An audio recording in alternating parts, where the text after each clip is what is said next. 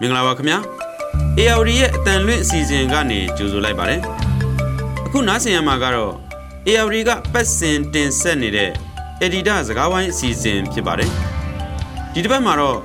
စစ်တပ်အင်အားချိနဲ့နေပြီလားဆိုတဲ့ခေါင်းစဉ်နဲ့ကျွန်တော်တို့ဆွေးနွေးသုံးသပ်သွားကြမှာဖြစ်ပါတယ်ကျွန်တော်ကတော့ AOD မြန်မာပိုင်းသတင်းတောက်ချုပ်ကြောက်ခါပါကျွန်တော်နဲ့အတူတူဆွေးနွေးမဲ့သူကတော့ AOD ရဲ့ Editor ကျုပ်ကိုအောင်စောဖြစ်ပါတယ်ဟုတ်ကဲ့ကိုအောင်စောမင်္ဂလာပါမ င်္ဂလာပါကိုကျော်ခမင်္ဂလာပါ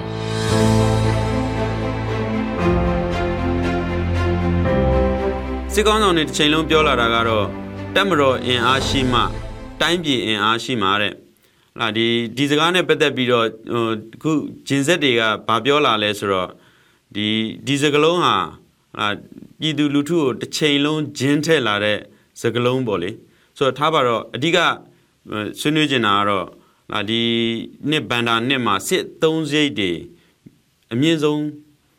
ချပေးလိုက်တာကိုကျွန်တော်တွေ့ရတယ်ဆိုတော့ဒီအသုံးစိတ်ကလည်းလာခေတ်ဆက်ဆက်မှာလာအမြင့်ဆုံးစံချိန်တင်အဆင့်ဖြစ်ပါတယ်ဆိုတော့ဘာကြောင့်ဒီလောက်ထိမြင့်တက်လာတဲ့အခြေအနေထိဖြစ်သွားတာလဲပေါ့ဒါနဲ့ပတ်သက်ပြီးတော့အရင်ဆုံးစဆွေးနွေးပေးစေချင်ပါတယ်ကွာလို့အဲ့တော့ကိုကကိုကျော်ခဆွေးနွေးသွားတဲ့မေးသွားတဲ့မေးခွန်းတွေရလို့ပေါ့နော်အာတမတော်အင်အားရှိမှတိုင်းပြည်အင်အားရှိမယ်ဒါဟာ မှန်တော့မှန်တယ်ဒါပေမဲ့မြန်မာပြည်မှာတော့တမတော်အင်အားရှိရင်တိုင်းပြည်ကပြည်သူလူထုနှိပ်စက်ခံရတဲ့ဆိုတော့အစင်လာတွေတမိုင်းကြောင်းတွေကျွန်တော်တို့တွေ့ကြပြီးသားဖြစ်တယ်အခုကျွန်တော်တို့အခုအာဏာသိမ်းပြီးတဲ့အချိန်မှာလည်း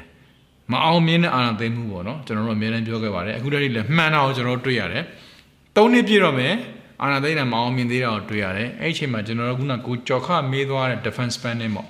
ဒီဒီစစ်တပ်နဲ့ပတ်သက်တဲ့ budget အတည်းပို့ပြီးမြင့်လာတာကိုကျွန်တော် တွေ့ရတယ်အဲ့ဒါလည်းစံချိန်တင်မြင့်လာတာကိုကျွန်တော်တွေ့ရတယ်ပေါ့ဒါနဲ့ပတ်သက်ပြီးတော့လည်းစီစစ်မှုတွေမရှိတော့ဘူးတိုင်းပြည်မှာ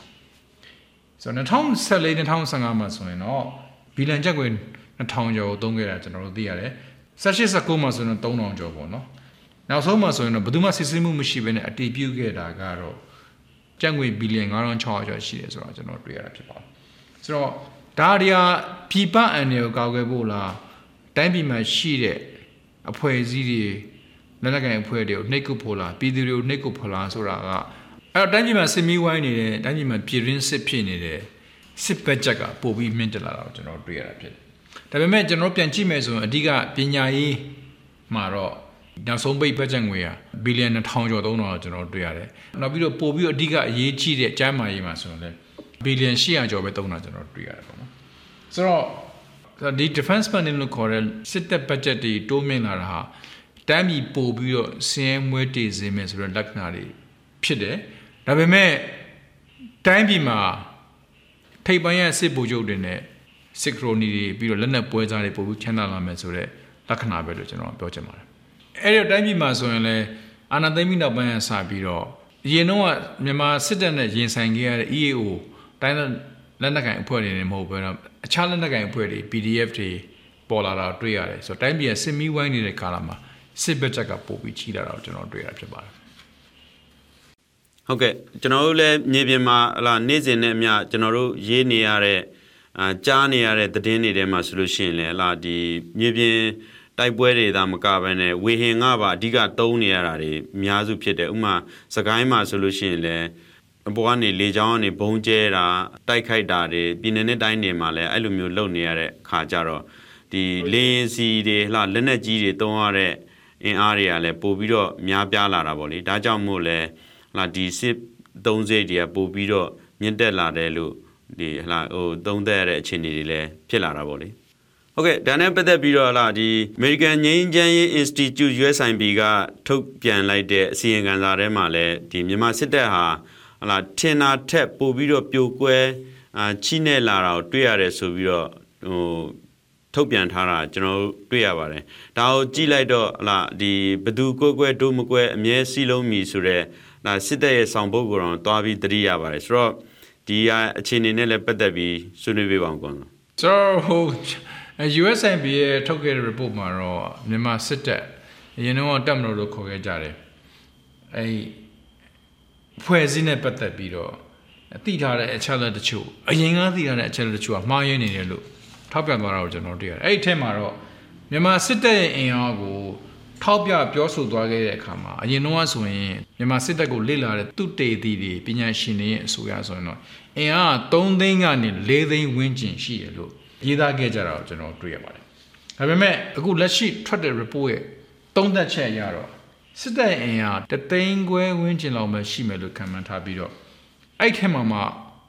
9000ကျော်လောက်ကတော့တိုက်ခိုက်ရေးတက်တွေအဖြစ်ရှိတယ်လို့တွက်ချက်ထားတာကိုကျွန်တော်တွေ့ရတယ်။ဆိုတော့ဒါအပြင်အာနာသိမ်းပြီးတဲ့နောက်ပိုင်းမှာထိခိုက်သေးဆုံးပြီးတော့ဟာလာဗတ်ပြောင်းတဲ့သူတွေ defection လို့ခေါ်တာမှာတက်ပြေးတဲ့သူတွေအဲ့ဒါတွေကအနည်းဆုံး2100ကျော်ဝန်းကျင်လောက်ရှိရလို့ခန့်မှန်းထားတာကိုကျွန်တော်တို့တွေ့ရတယ်။ဆိုတော့ ကျွန်တော်ပြောချင်တာဒီတွေးရှိချက်ကအာနာသိမ်းပြီးနောက်ပိုင်းမှာတွေးရှိခဲ့တဲ့တွေးရှိချက်အသစ်ဖြစ်တယ်။ဆိုတော့အာနာသိမ်းပြီးနောက်ပိုင်းမှာမြန်မာစစ်တပ်ရဲ့အင်အားကိုပြင်ရနေပြီးချိထားတဲ့စူးစီးတင်ပြမှုဖြစ်တဲ့ report တစ်ခုလို့ကျွန်တော်တို့ပြောလို့ရပါတယ်။ဆိုတော့မှန်ကန်တဲ့အချက်လက်တွေကိုရရှိဖို့ကလည်းအခုချိန်မှာအလုံးခက်ခဲတဲ့ကာလဖြစ်တယ်အရင်တော့ကလည်းမြန်မာစစ်တပ်နဲ့ပတ်သက်ပြီးတော့မှန်ကန်တဲ့အချက်လက်တွေရရှိဖို့ခက်ခဲသလိုဒီနေ့ဒီချိန်မှာလည်းပိုပြီးခက်ခဲတာကိုကျွန်တော်တွေ့ရတယ်ဆိုတော့လောလောဆယ်မှာတော့မြန်မာစစ်တပ်ကခုနကိုကျော်ခွပြောသွားသလိုပဲ အင်အားချိနေနေတယ်အဲ့တော့ကျွန်တော်တင်တဲ့ဒီ report နဲ့အတူအချက်လက်တွေထပ်ပြီးတော့ထွက်ရှိလာအောင်မလို့ကျွန်တော်တို့သုံးသပ်လို့ရတယ်အခုလက်ရှိထွက်လာတဲ့အချက်လက်တွေကလည်း CDM လုပ်ခဲ့တဲ့အရာရှိတွေအချက်တက်သားတွေပုံမှာမူတည်ပြီးတော့ထုတ်ထားတဲ့ report တစ်ခုလို့ကျွန်တော်တော့နားလည်ပါတယ်အဲ့ဒီ USIP အစီရင်ခံစာထဲမှာပဲဟလားဖော်ပြထားတာကတော့စစ်တပ်ကဖွဲ့စည်းပုံပြက်လာပြီးချိနဲ့လာတယ်ဆိုတဲ့ဟာမျိုး ဖော်ပြထားတာကျွန်တော်တွေ့ရပါတယ်။မြေပြင်ပကတိအခြေအနေတွေမှာဆိုလို့ရှိရင်လည်းတက်လာတဲ့သတင်းတွေမြင်ကွင်းတွေကိုခြုံငုံပြီးကြည့်မယ်ဆိုလို့ရှိရင်လည်းအလွန်ကိုနီးစက်တဲ့အခြေအနေတွေကိုကျွန်တော်တို့တွေ့မြင်နေရတာဖြစ်ပါတယ်။ဆိုတော့ဒါစစ်တပ်ကပြောပြောနေတဲ့စီကံပြေဝတဲ့တက်မတော်ဆိုတဲ့စကလုံးဟာဒီစစ်ဗိုလ်ချုပ်တွေပြောတဲ့ပါဇက်ဖြာဟာသလို့ဖြစ်သွားတယ်လို့ပြောရမယ်လို့တောင်ဖြစ်နေပါပြီဆိုတော့ဒါနဲ့ပတ်သက်ပြီးလဲဆွေးနွေးပြပါအောင်ကွာနော် အဲ့တော့ကျွန်တော်ကတော့ဆွေးနွေးချင်တာကတော့အရင်ကဆိုရင်တော့တရင်တရင်ကို1980ဝန်းကျင်1990ဝန်းကျင်မှာတရင်တရင်ကိုတပ်သားပေါင်း900ကျော်တချို့ကတော့ခုံခုံခုံလို့ခေါ်တာပေါ့နော်ဖွဲ့စည်းကြတာရှိခဲ့တယ်အဲဖွဲ့စည်းပုံပြည့်တယ်ပေါ့နော်လောလောဆယ်မှာတော့ဖွဲ့စည်းပုံမပြည့်တော့ဘူးဖွဲ့စည်းပုံမပြည့်ခဲ့တာ2000နောက်ပိုင်းဝင်ကျင်စာပြီးဖွဲ့စည်းပုံမပြည့်တော့ဘူးလို့ကျွန်တော်တို့ပြောလို့ရတယ်ဆိုတော့ဒီနေ့ဒီချိန်မှာအင်အားတရင်တရင်ကိုအင်အား150ကျော်လောက်ပဲရှိတယ်150ဝန်းကျင်လောက်ပဲရှိတယ်လို့ USIP ပြင်တခြား report တွေကသိရတယ် CDN လောက်လာခဲ့တဲ့အရာရှိတွေကလည်းဒီလိုပဲ confirm လုပ်တာပြောတာကိုကျွန်တော်တွေ့ရတာဖြစ်ပါတယ်ဆိုတော့တိုင်းတက်ရင်လို့ခေါ်တဲ့ခြေလင်းခြေမတက်ရင်တွေတက်မတက်ရင်တွေစကခတွေပေါ့နော်အားလုံးကိုပေါင်းမယ်ဆိုရင်တော့မြန်မာစစ်တပ်ကိုလေ့လာတဲ့သူတေတီတွေရဲ့အဆိုအရဆိုရင်တော့တိုင်ရင်ပေါင်းဟာလာ922ရင်းရှိတယ်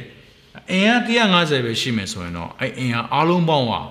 9800ဝန်းကျင်ပဲရှိမယ်လို့ကျွန်တော်တို့ခံမှန်းလို့ရတာဖြစ်ပါတယ် ပြီးတော့အထအပြင်ပြီးတော့လက်ယုံတရင်ရှိမယ်အခြားတက်တွေရှိမယ်အခြားတက်တွေလို့ပြောတဲ့အခါမှာတော့ကျွန်တော်ပြောချင်တာကအမြောက်တက်တို့ engineer တက်တို့စိတ်တက်ဖွဲ့တို့လျှက်စစ်တက်ဖွဲ့တို့ဆက်သွယ်ရေးတို့ဟာလားတည်ပို့ဆောင်ရေးတို့အဲ့ဒါတွေကိုကျွန်တော်ထပ်ပြီးတော့ပေါင်းထည့်ရမယ်ဆိုရင်တော့လက်ယုံအင်အားလို့ပြောလို့ရတာပေါ့အဲ့ဒီအင်အားနှစ်သိန်းဝန်းကျင်လောက်ရှိမယ်လို့ကျွန်တော်တို့ပြည်တွင်းမှာရှိတဲ့သူတွေတီတွေကခံမှန်းတွက်ချက်တာကိုကျွန်တော်တို့တွေ့ရပါတယ်ဆိုတော့အဲ့ဒါတိုက်ခိုက်တက်လို့ကျွန်တော်တို့ပြောလို့မရအောင် အဲ့ထဲမှာအခုချိန်မှာ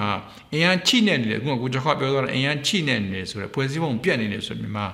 စစ်တပ်ကနေပြီးအဲ့ဒီအထက်ကနေပြီးတော့အင်အားအနည်းဆုံး2000နဲ့3000ဆွဲထုတ်မယ်လို့ခံမှန်းကြတာကိုကျွန်တော်တွေ့ရတာဖြစ်ပါတယ်ဒီစစ်တပ်အခုကြုံနေရတဲ့အဓိကစိန်ခေါ်မှုတွေထဲမှာဆိုလို့ရှိရင်ဟာတက်သားတစ်စုဆောင်းတဲ့ကိစ္စပေါ့လေဒါဒီအာနာသိမ့်ပြီးတဲ့နောက်မှာသူတို့ဒီတက်သားတစ်စုဆောင်းတာဟာပို့ပြီးတော့သူတို့အတွက်ကြီးမားတဲ့စိန်ခေါ်မှုဖြစ်လာတယ် တက်သားတစ်မရဘူးပေါ့လေအဲအဲ့ဒီအခြေအနေနဲ့ရင်ဆိုင်လာရတာပေါ့လေဆိုတော့ဒါသူတို့အတွက်ရေရှည်မှာဟိုတက်ပေါ်မှာထိခိုက်မှုကြီးမားလာမယ်လို့များသုံးသပ်မိလားကွာအဲ့တော့အမှန်ဘာကြောင့်လဲဆိုတော့ကျွန်တော်ကပြောခဲ့တာဖွဲ့စည်းပုံပြတ်နေတယ်အမြေပြင်တက်အင်အားတွေရဲ့ဖွဲ့စည်းပုံမပြည့်တော့ဘူးဆိုတော့ကျွန်တော်ဆွေးနွေးကြတာဖြစ်တယ်တသားသစ်ဖွဲ့စည်းတဲ့အခါမှာမြန်မာစစ်တပ်အနေနဲ့မြန်မာတပ်မတော်အနေနဲ့အခက်အခဲတွေအများကြီးကြုံနေရတာကျွန်တော်တွေ့ရတာဖြစ်တယ် အခုမှမဟုတ်ဘူးအရင်တော့ဆိုရင်လည်းတိုင်းပြည်ပွင့်တဲ့အချင်းနဲ့စပြီးတော့တသားသစ်စူဆောင်းမှုပိုခက်ခဲလာတာကိုကျွန်တော်တွေ့ရတယ်။ဘာကြောင့်လဲဆိုတော့အလောက်ကန်ခွင်လန်းနေရအပြည်တွင်းမှာပြပမှာပို့ပြီးတော့များလာတာကိုတွေ့ရတယ်။အဲ့ဒီကမှစစ်တပ်ထဲဝင်မဲ့သူတွေကနဲလာတာကိုကျွန်တော်တွေ့ရတာပေါ့နော်။အာဏာသိမ်းပြီးတဲ့အချိန်မှာတော့ပိုပြီးခက်ခဲလာတာကိုကျွန်တော်တွေ့ရတာဖြစ်တယ်။စစ်တပ်ထဲဝင်ကျင်တဲ့သူတွေစစ်တီဖြစ်ခြင်းတဲ့သူတွေအရာရှိဖြစ်ခြင်းတဲ့သူတွေအတော်ကိုနဲသွားတာကိုကျွန်တော်ပိုတွေ့ရတာဖြစ်ပါတယ်။အာဏာသိမ်းပြီးနောက်ပိုင်းမှာတက်ပြေးတွေများလာတယ် ဘာကြောင့်စစ်မှုထမ်းနေရတဲ့ဆိုတော့အတိတ်ပဲကိုသူတို့နားမလဲတော့ဘူးဆိုတဲ့အခါမှာတက်ပြေးတွေပုံများလာတာတွေ့ရတယ်တက်မိသားစုတွေနဲ့လည်းဖိအားပေးမှုတွေအများကြီးခံနေရတာကိုကျွန်တော်တွေ့ရတာပေါ့ဆိုတော့တက်ပြေးတွေများလာတဲ့အခါမှာတက်တက်မှုတွေတရင်မှုတွေကနေပြီးတော့အိမ်တော်စုစင်းစရာတွေတင်ထားတာတွေမှတ်ပုံတွေတွေတင်ထားတွေကိုကျွန်တော်လောက်လာခဲ့တာကိုကျွန်တော်တွေ့ရတယ်ပြီးတော့ဒါအပြင်တိုင်းမှုတွေတက်မှမှုတွေကနေပြီးတော့အရာရှိတွေကိုဖိအားပေးပြီးတော့တက်ပြေးကိစ္စကို ထိမ့်သိမ်းခိုင်းတာတွေအပြစ်ပေးတာတွေလောက်လာတာကိုကျွန်တော်တို့ပို့တွေ့နေရတယ်ပေါ့နော်ဆိုတော့တက်သားသိမရတဲ့အပြင်ကျွန်တော်တို့ကပုံနားလည်ဖို့က USIP report မှာလည်းပါသွားတာတွေ့ရတယ်စိတ်မြေပြင်မှာဆိုရင်လည်းအချာဆုံးတွေပုံများလာတာကိုကျွန်တော်တွေ့ရတယ်ဆိုတော့အရင်ကဆိုရင်တော့ EAO အဖွဲ့တွေနဲ့ဥပမာအဖြစ်ပြောမယ် Arakan Army လို့ခေါ်တဲ့ AA နဲ့တိုက်ခဲ့တဲ့အခါမှာမြန်မာစစ်တပ်ဘက်ကအချာဆုံးများတာကိုတွေ့ရတယ်လို့ AA ဘက်ကအချာဆုံးများတာကိုလည်းကျွန်တော်တွေ့ခဲ့ရတာပေါ့နော်ဒါအာနာမသိငင်ကာလာမှာ အခုဆိုရင်တော့အဲ့လိုမဟုတ်တော့ဘူး EAO အပါဝင် PDF ပူပေါင်းအဖွဲ့တွေနဲ့မှာတိုက်ရတိုက်ပွဲတွေပို့ပြီးတော့နှိမ့်စင်တဲ့မြပို့ပြီးတော့များလာတော့ကျွန်တော်တွေ့ရတာဖြစ်ပါတယ်ဆိုတော့အဲ့တိုက်ပွဲကိုတိုက်ဖို့အတွက်စစ်ထွက်နိုင်တဲ့အင်အားဘယ်လောက်ရှိလဲဆိုတော့ကျွန်တော်မေးခွန်းတစ်ခုဖြစ်တယ်စစ်ထွက်နိုင်တဲ့အင်အားပို့ပြီးတော့နဲလာတာကိုတွေ့ရတယ်မြန်မာစစ်တပ်ကခုနကျွန်တော်တို့ကိုကြော်ခါတော့သုံးသက်သွားသလိုပဲဟာလားစစ်တင်အင်အားရှိမှုတို့ဖွဲ့စည်းပုံမပြေမှုတို့ကြောင့်စစ်တပ်ရဲ့အင်အားပို့ပြီးတော့ နဲလာတယ်စစ်ထွက်အင်အားလည်းပို့ပြီးတော့နဲလာတာကိုကျွန်တော်တွေ့ရတာဖြစ်တယ်ဆိုတော့ဒါကြောင့်လည်းကျွန်တော်တို့အခုလုံငန်းနှစ်နှစ်တွင်းမှာမြင်ရတာကအယက်သားပြည်သူပြည်သားတွေကိုရော PDF တွေကို EAO အဖွဲ့တွေရောဒေချောင်းအနေပြီးစစ်စင်တိုက်ခိုက်မှုတွေပိုတိုးပြီးလှုပ်လာတာကိုကျွန်တော်တွေ့ရတာဖြစ်ပါတယ်အခုနားဆင်နေရတာကတော့ AOD သတင်းဌာနကတင်ဆက်နေတဲ့ Edita စကားဝိုင်းအစီအစဉ်ဖြစ်ပါတယ် အရင်တော့ဆိုလို့ရှိရင်လည်းဟလာဒီစစ်သားစုဆောင်ရေးအဓိကလှုပ်လို့ရတဲ့နေရာတွေဟလာအရန်ကိုဟိုအားကောင်းကောင်းနဲ့လှုပ်နိုင်ခဲ့တဲ့နေရာတွေဖြစ်တဲ့ဟလာဒီမကွေးစကိုင်း AR နဲ့ရခိုင်ပြည်နယ်တွေမှာဆိုလို့ရှိရင်လည်းဟလာအခုအာနာသိမ့်ပြီးတဲ့နောက်မှာလူငယ်တွေကမြင်သွားကြပြီဒီစစ်တပ်ဟာဘလောက်ထိစိုးသွမ်းတဲ့စစ်တပ်လဲဒီစစ်တပ်ထဲကိုရောက်သွားလို့ရှိရင်ငါတို့ရဲ့ရုပ်နံဂုံဘုတ်တွေဘလောက်ထိစိုးဝါးသွားနိုင်တယ်လဲ ဘယ်လောက်ထိပြည်သူဒုက္ခပေးလဲဆိုတာမြင်တဲ့အတွက်ကြောင့်လာဒီလူငယ်တွေကနေပြီးတော့ဒီတက်ထဲကိုဝင်မဲနဲ့အခုကဒီတက်ကိုတော်လန်နဲ့ဟလာတံပြန်တိုက်ခိုက်နေတဲ့အာဟိုအရက်သားဟိုတော်လန်ရေးသမားတွေဖြစ်ကုန်တာပေါ့လေဆိုတော့ဒါကသူတို့အတွက်အကြီးကျယ်အာထိုးနှက်ချက်တစ်ခုပေါ့နော်ဒီပြည်သူတွေကသူတို့ပြန်တိုက်နေတဲ့ခြေနေတွေဖြစ်တော့ဒီ စစ်သားစုဆောင်မှုဆိုတာသူတို့အတွက်အရန်ကိုခက်ခဲလာတယ်အခုဆိုစစ်သားစုဆောင်တဲ့နေရာမှာလည်းအရင်တော့အထက်အစပေါင်းများစွာဟလာဒီစုဆောင်ရေးမှာငွေကြေးတွေတုံးလာတာရှိတယ်ဒါပေမဲ့မရရှိဘူးပေါ့နော်ဟိုသူတို့အရန်ကိုအခက်ခဲကြုံတွေ့နေရတဲ့အခြေအနေတွေပေါ့ဒါအပြင်ဟလာအခုဘလူတွေစုနေတယ်လဲဆိုလို့ရှိရင်အရင်တော့ဆိုလို့ရှိရင်စုဆောင်ရေးမှာစုရတဲ့အခြေအနေကအခုလမ်းပေါ်မှာတွေ့ပြီးတော့ညီနဲ့တကောင်ဖမ်းတဲ့လူတွေကိုပါဟလာမင်းတို့ထောင်ကြမခံခြင်းရင် စစ်ထဲဝင်ရမယ်ဆိုတာမျိုးတွေဟိုအတင်းကိုထဲတဲ့ဟာတွေရှိတယ်ဒီပြန်လွတ်လာတဲ့စစ်သားတွေကပြန်ပြောပြတာပေါ့နော်သူတို့အဲ့လိုအစုဆောင်ခံရတယ်ဆိုပြီးတော့ပြောပြတာတွေရှိတယ်နောက်တစ်ခုကလာတက်သားစုဆောင်ရေးမှာဆိုလို့ရှိရင်လေသူတို့ရဲ့ဒီတတ်မှတ်ချက်တွေရှိတယ်အဲ့ဒီထဲမှာဆိုလို့ရှိရင်အည်ချင်းရှိမယ်ထောက်ခံချက်ရှိမယ်ပေါ့နော်ဆိုတော့အဲ့နှစ်ချက်လုံးထဲမှာဟိုထောက်ခံချက်ဆိုလို့ရှိရင်လေ तू က ဒီ၅ချက်လောက်ရှိတယ်အည်ချင်းမှာဆိုလို့ရှိရင်လေ9ချက်လောက်ရှိတယ်ဆိုတော့အဲ့ဒီအချက်တွေပြည့်မီရမယ်ဆိုပြီးတော့ဒီသူတို့တရားဝင်ထုတ်ပြန်ထားတာပေါ့ဒါပေမဲ့တကယ်တမ်းအခုလက်ရှိဖြစ်နေတဲ့အခြေအနေတွေကတော့အဲ့ဒီအချက်လက်တွေကိုလုံးဝအခြေမခံနိုင်တော့တဲ့အခြေအနေတွေပေါ့နော်ဥမာဒီအထောက်ထားရှိရမယ်ဆိုလို့ရှိလို့ရှင်လဲလာဒီသက်ဆိုင်ရာရက်ွက်အုပ်ချုပ်မှုတွေရှိရနေဇာရိတကောင်းမွန်ကြောင်းဆိုတဲ့ထောက်ခံချက်တွေပါတယ်ဒီရဲစခန်းတွေရှိရနေပြီးတော့ပြစ်မှုကင်းရှင်းကြောင်းဆိုတဲ့ထောက်ခံချက်တွေ ပါတယ်ပေါ့အဲ့လိုချက်တွေဒါပေမဲ့တကယ်တမ်းအစုဆောင်းနေရတဲ့အချိန်မှာတက်သားတစ်ရရှိရေးဆိုတဲ့အခြေအနေတွေကိုပဲအတင်းစုဆောင်းတာတွေ့ရတယ်အဲ့ဒီချက်လက်တွေကိုတကယ်အခြေမခံနိုင်တော့တဲ့အခြေအနေတောင်ရောက်နေပေါ့တော်တော်ကိုစိုးစိုးဝါးကြုံတွေ့နေရတာပေါ့နော်နောက်အရေးချင်းပိုင်းထဲမှာဆိုလို့ခုနှစ်ချက်ပြတာအဲ့ခုနှစ်ချက်ထဲမှာဆိုလို့ရှိရင်လေလာခုနပြစ်မှုကင်းရှင်းရမယ်လို့လာဒီတတ်မှတ်ထားတဲ့ကျမ်းမာရေးအရေးချင်းပြည့်မီရမယ်နောက်အရက်ကိုလေးချိန်ဟလာဒါတွေကအစဒီ ဟိုစီစစ်ထားတာပေါ့လေကာယကံရှင်ကိုယ်တိုင်ကိုကဟလာစစ်မှုထမ်းဆောင်ခြင်းနဲ့စိတ်ရှိရမယ်ပေါ့လူမျိုးတွေပြဋ္ဌာန်းထားတယ်တကယ်တမ်းလက်တွေ့မှာကတော့အဲ့ချက်လက်တွေကိုမစီစစ်နိုင်တော့ဘူးဆိုတော့အဓိကတက်သားတစ်ရရှိရေးကိုပဲခုနပြောသလိုမျိုးစုဆောင်းနေရတဲ့ကြုံသလိုလုပ်နေရတဲ့ဟိုလူရပြီးရောဆိုတဲ့အခြေအနေတွေစုဆောင်းနေရတဲ့အခြေအနေတွေနဲ့ရင်ဆိုင်နေရတာပေါ့လေကျွန်တော်တို့မြေပြင်မှာတွေ့ရတဲ့အခြေအနေတွေပါဒါတွေကဆိုတော့မြန်မာစစ်တပ်ကတော့အရင်တော့ဆိုရင် တပ်သားသစ်စုဆောင်တဲ့အခါမှာသူတို့ရဲ့အဓိက area တွေကတော့မကွေးတိုင်းဖြစ်နိုင်တယ်စကိုင်းတိုင်းဖြစ်နိုင်တယ်အာဗမာတွေနေတဲ့နေရာတွေအများစုဖြစ်နိုင်တယ်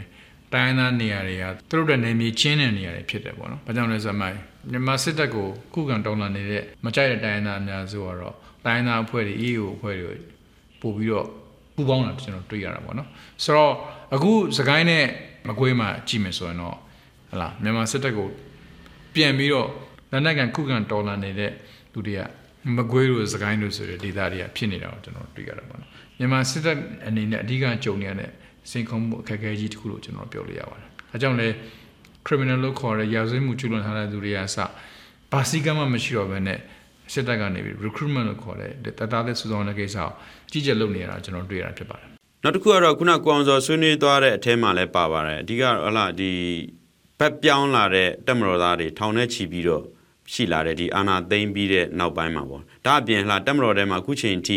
တာဝန်ထမ်းဆောင်နေတဲ့ထဲကဖျဲသီးတွေဆိုတာရှိပါတယ်ဆိုတော့ဒါတွေကလည်းအခုချိန်ထိဒီပြည်သူလူထုဘက်ကနေပြီးတော့ပူးပေါင်းပြီးတော့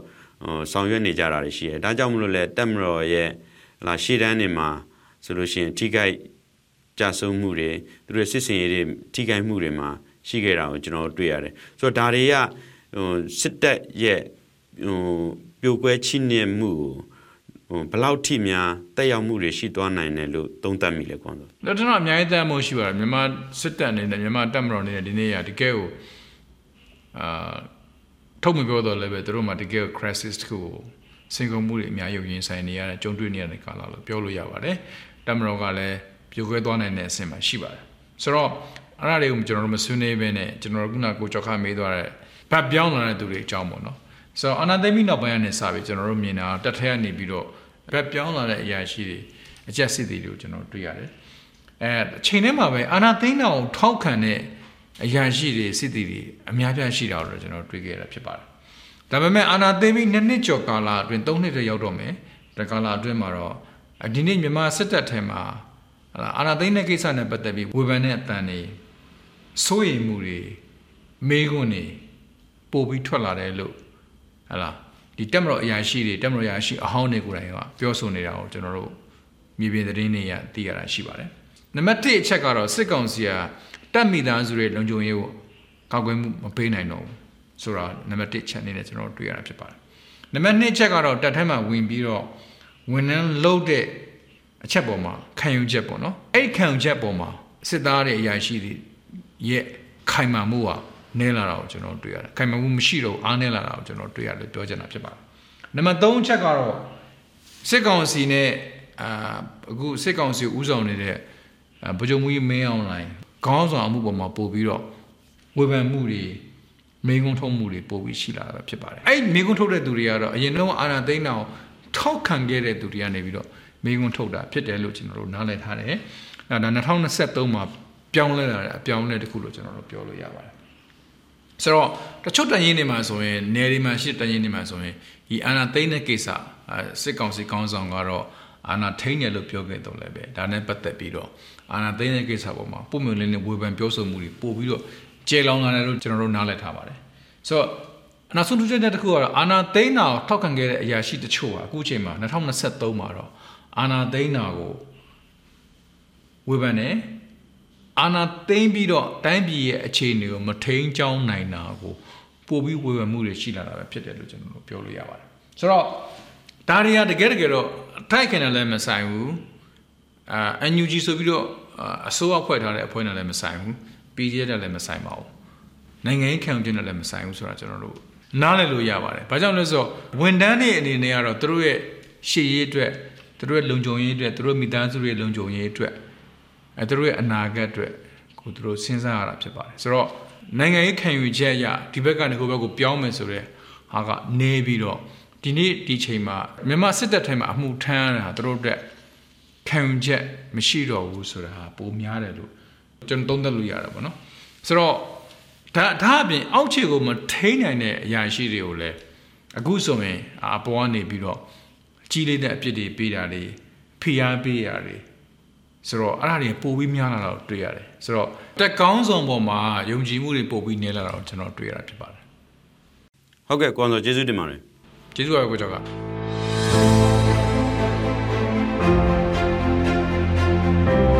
ဟုတ်ကဲ့အခုနားဆင်ခဲ့ရတာကတော့ AOD သတင်းဌာနကပတ်စဉ်တင်ဆက်နေတဲ့ Edita စကားဝိုင်းအစီအစဉ်ဖြစ်ပါတယ်အခုလိုနားဆင်ပေးခဲ့ကြသူတွေကိုလည်းလက်ရှိကြုံတွေ့နေရတဲ့အခက်အခဲအကျက်တဲတွေကြားက အမြန်ဆုံးလွတ်မြောက်ကြပါစေလို့ဆုမွန်ကောင်းတောင်းပေးပါရခင်ဗျာ